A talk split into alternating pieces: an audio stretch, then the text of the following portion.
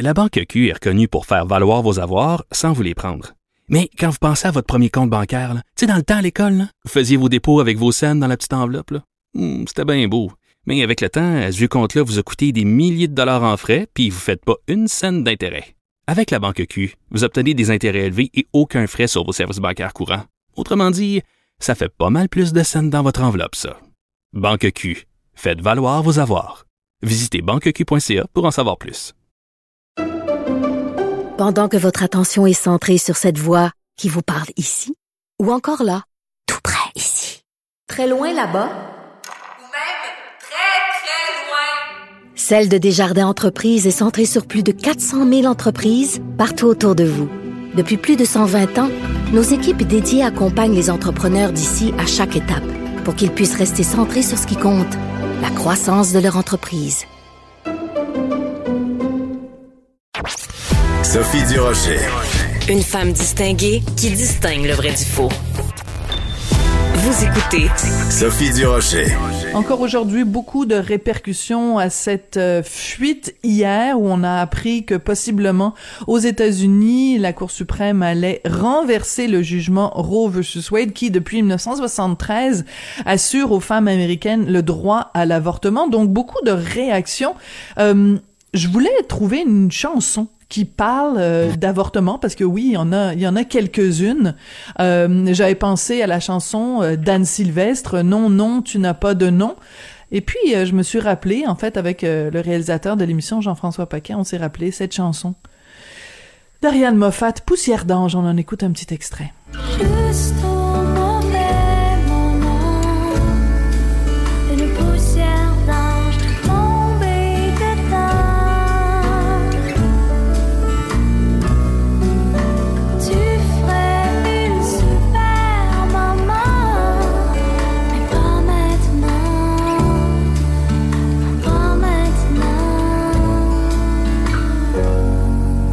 On l'a fredonné tellement souvent, tu ferais une super maman, mais pas maintenant. Karine Gagnon, bonjour. Bonjour Sophie. C'est vraiment ça, hein?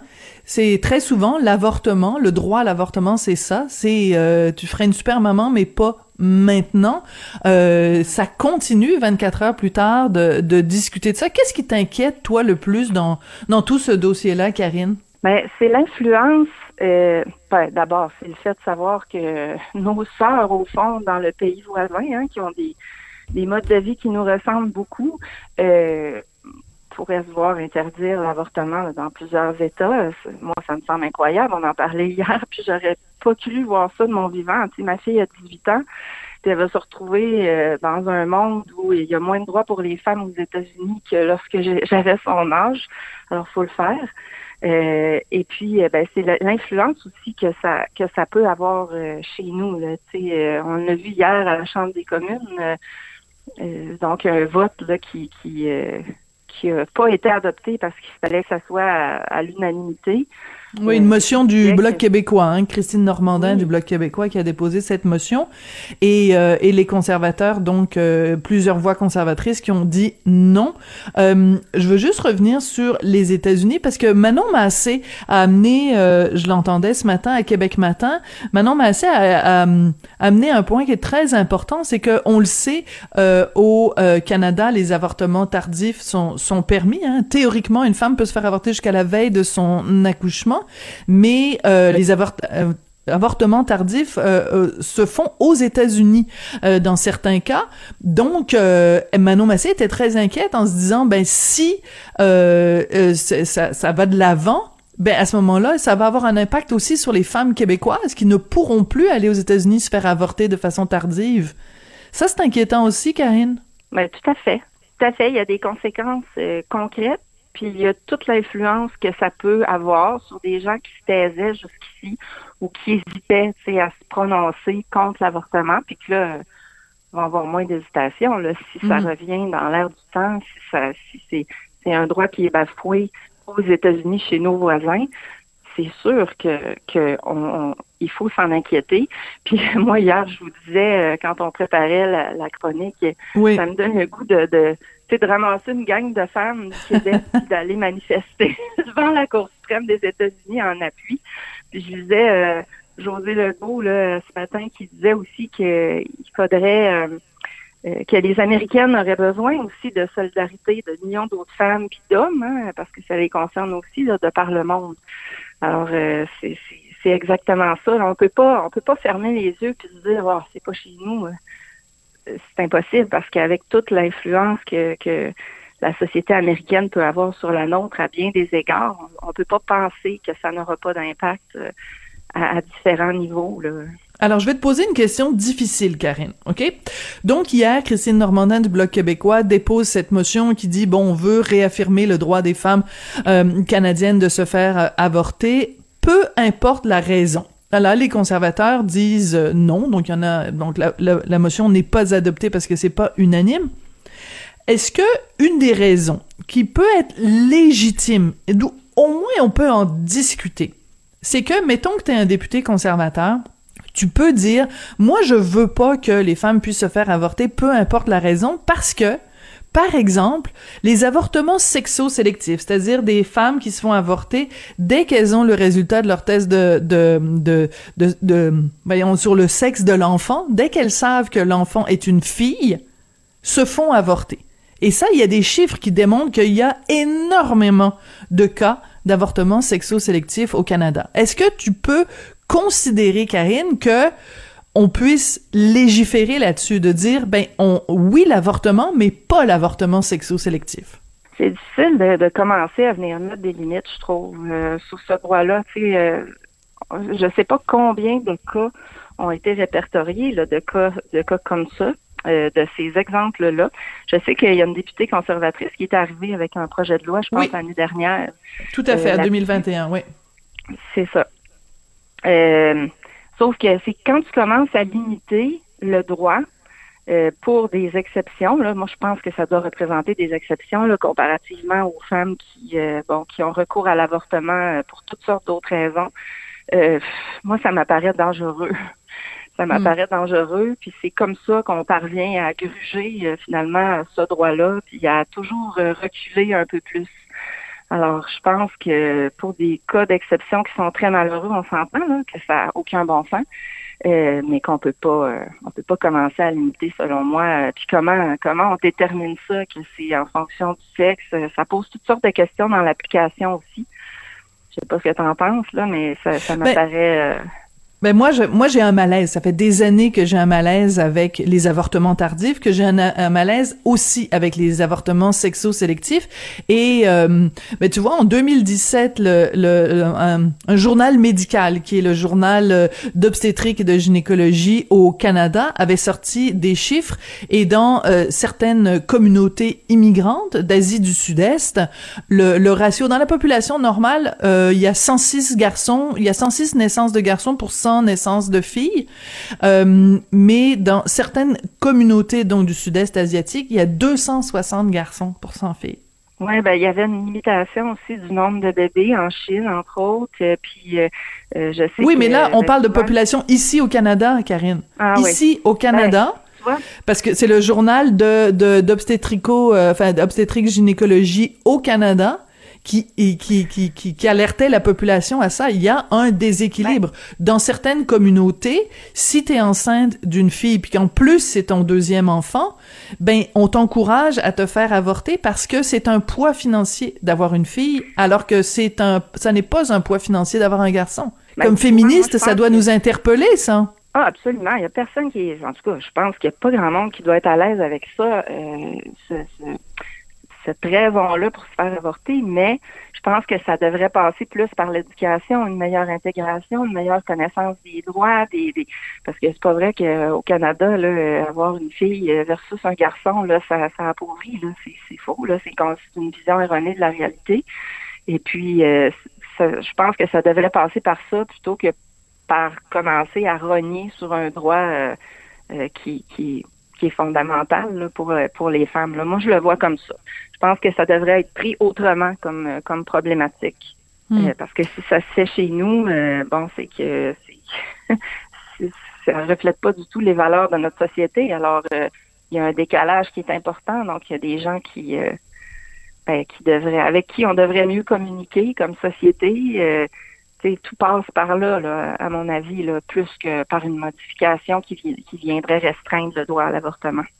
Ouais, mais euh, tu viens de dire le mot euh, valeur. Puis ben, je sais que c'est c'est malaisant hein, de parler de ça parce que moi la première, j'ai pas envie de voir euh, le législateur commencer à me dire ben t'as le droit pour telle raison puis t'as pas le droit pour telle raison. Mais d'un autre Ouais. côté, je trouve que parce que tu parlais de valeur, mais c'est dans nos valeurs de permettre le droit à l'avortement, mais c'est pas dans nos valeurs de dire si t'as une fille, tu te fais avorter. Donc comment on réconcilie, comment on arrive à concilier ces deux valeurs-là? Moi, ce que je dis simplement, c'est est-ce qu'on peut juste en discuter? À chaque Ah, fois oui. que ce sujet-là, oui, mais tu sais comme par exemple l'année dernière quand la députée conservatrice avait euh, proposé cette motion-là, c'est comme si on, on balaye ça sous le tapis. Mais mais comme féministe, on peut pas f- balayer ça sous le tapis. C'est une question extrêmement grave. Moi, quand je dis parce que ça veut dire qu'il y a 160 petites filles pour chaque 100 naissances de, de garçons, il y a 160 petites filles qui, qui, qui sont retrouvées dans les poubelles. C'est- On peut pas rester indifférent, on peut pas dire, euh, on peut pas se faire l'économie d'un débat sur cette question-là, je trouve. Ah, absolument, c'est ce que je dis. Je pense que ça doit passer par la communication, par un débat de société, euh, aller comprendre euh, pourquoi, puis comment ça se passe, puis qu'est-ce qu'on peut faire pour intervenir. Mais moi, encore une fois, je pense pas que ça doit passer par un projet de loi qui viendrait limiter ce droit-là. Ouais. Euh, Je a pense une, que c'est euh, ce qui passe pas bien. Là.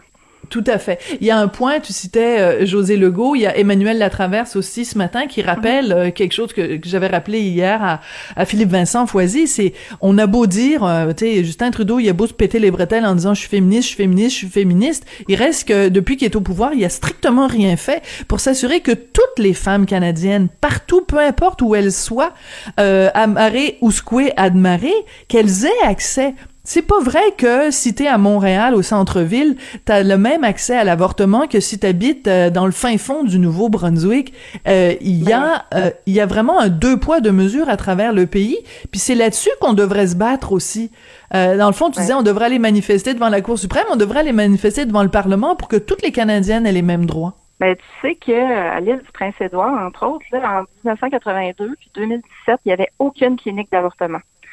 Alors, tu épouvantable. une adolescente ou tu quelqu'un Ouais. qui, qui euh, bon qui, qui qui peut pas se déplacer euh, facilement, Mm. euh, perdre une journée de travail et tout là, ça équivalait à ne pas avoir accès à l'avortement.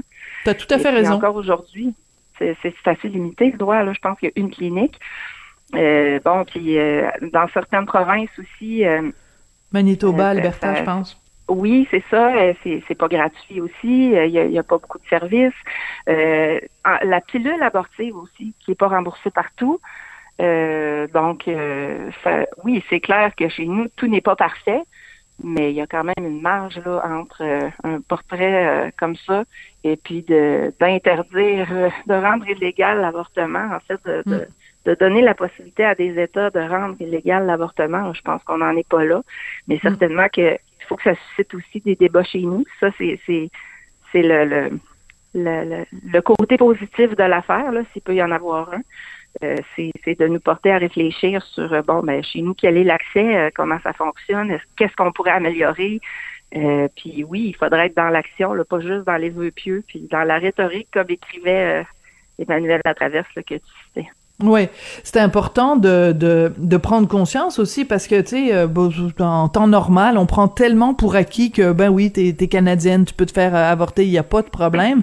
Ben non, c'est vraiment la question de l'accessibilité est vraiment au cœur de la discussion.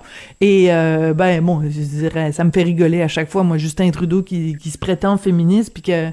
En fait, il y a un, féminisme à géométrie variable parce que ça fait quand même des années qu'il est au pouvoir. Ça fait quoi, sept ans maintenant qu'il est au pouvoir, il a rien fait. Euh, je veux dire, euh, ben, put your money where your mouth is, monsieur, Trudeau. Euh, écoute, il faut absolument parler de cette histoire absolument sordide qui s'est déroulée il y a trois ans maintenant, dans le quartier euh, Saint-Sauveur, euh, euh, une femme qui a été brûlée, vraiment immolée par son ex-conjoint qui prenait pas la séparation, ben, il vient d'être condamné à 20 ans de prison. C'est c'est un message fort qui est envoyé, là. C'est un message fort. Puis, tu sais, quand on prend connaissance des deux sujets dont on parle ce matin, moi, j'ai l'impression qu'on on est retourné aux années aux années Ouais. 50, 60. C'est qu'une histoire comme ça, puis même le juge l'a relevé, là, qu'une histoire comme ça se déroule au Canada, ça, ça dépasse l'entendement. Là, c'est euh, depuis l'année dernière là, qu'on entend euh, bon les, les détails de, de de tout ça euh, à travers les témoignages de la victime, entre autres. Et puis, euh, elle a carrément été euh, brûlée vive devant ses enfants et sa mère. Mm. Évidemment, elle a des conséquences. Elle est brûlée sur 30% de son corps. Euh, et puis, euh, on a l'habitude bon, d'avoir des peines, de voir passer des peines plutôt clémentes hein, en matière de, de violence conjugale. Mais là, il y a, il y a un an, bon, euh, on le sait, là, dans la, la, la, la série de, de, de meurtres, de drames conjugaux, de féminicides, on a on cherche à améliorer hein, les, les lois pour euh, davantage euh, tenir compte des victimes. Et puis le, le nouveau patron des, des procureurs de la couronne euh, avait dit que ben il fallait pas euh, il fallait pas hésiter à, à réclamer des peines plus sévères. Et puis là, ben, ça serait la peine la plus sévère à avoir été imposée jusqu'à maintenant pour euh, une histoire de violence conjugale, donc 20 ans, comme tu disais. Euh, moi, je trouve ça rassurant parce que ça a certainement un effet dissuasif là, à- pour les, les têtes brûlées qui seraient tentées de, sans faire de mauvais jeu de mots, là, mais de, Mm. de faire des actes aussi atroces. Euh, tu sais, quand, quand on voit euh, bon, une histoire de violence conjugale, euh, que le, le- la personne écope de, de 30 mois ou euh, quelque chose euh, autour de ça, là, tu sais, je faisais une revue hier, puis les peines sont, sont pas très euh, percutantes, là, souvent. Oui. Alors tu te dis, ben, quel effet dissuasif ça peut avoir? Ben, pas grand-chose. Tu sais, tu dis, ben, je vais aller faire le tiers de ma peine, puis après, je vais ressortir. Tu sais, c'est questionnant, là, parce que c'est quelque chose qu'on on peut plus accepter, euh, qu'on n'aurait jamais dû accepter, mais des fois, on a l'impression qu'un vol de banque, c'est... euh, Ouais, c'est plus grave. C'est plus, euh, c'est mieux puni. puni que, que Ouais. ce genre de geste-là. C'est incompréhensible. Alors, Ouais. C'est triste toute cette histoire-là, mais en même temps, c'est rassurant de voir que là, on a ici une peine euh, qu'on pourrait qualifier d'exemplaire certainement. Absolument. Et euh, la, la, la défense demandait, je pense, entre euh, 7, euh, sept ans, quelque chose comme ça, et euh, la couronne demandait euh, vie. Bon, ben finalement, ce sera 15 ans, moins évidemment les, les temps d'incarcération qui ont déjà été faits, qui vont compter à temps et demi, comme d'habitude. Mais j'encourage tout le monde euh, à aller lire euh, les détails de cette histoire-là, à quel point ce monsieur-là, euh, donc on va donner son nom hein, quand même, maintenant qu'il est euh, condamné, on peut euh, euh, tout à fait. Donc, euh, ex-chauffeur de taxi, Frej Haj Messaoud, euh, écoute, euh, un, gars hyper contrôlant qui contrôlait euh, tous les aspects de, la vie de, la victime, VM Haj Amor. Et, et donc, vraiment un contrôle, même quand il était euh, en prison, il tentait encore d'essayer de contrôler euh, son ex-conjointe. C'est absolument euh, épouvantable. Donc, allez lire ça pour prendre vraiment, mesurer toute l'ampleur de, de ce dossier-là. Merci beaucoup, Karine. Je rappelle que tu es chroniqueuse politique au Journal de Montréal, Journal de Québec, et aussi directrice adjointe de l'information au Journal de Québec. Et on se retrouve demain. Tu es avec nous toute la semaine. On est super choyés. Oui, absolument. à demain. Merci, Karine. À demain.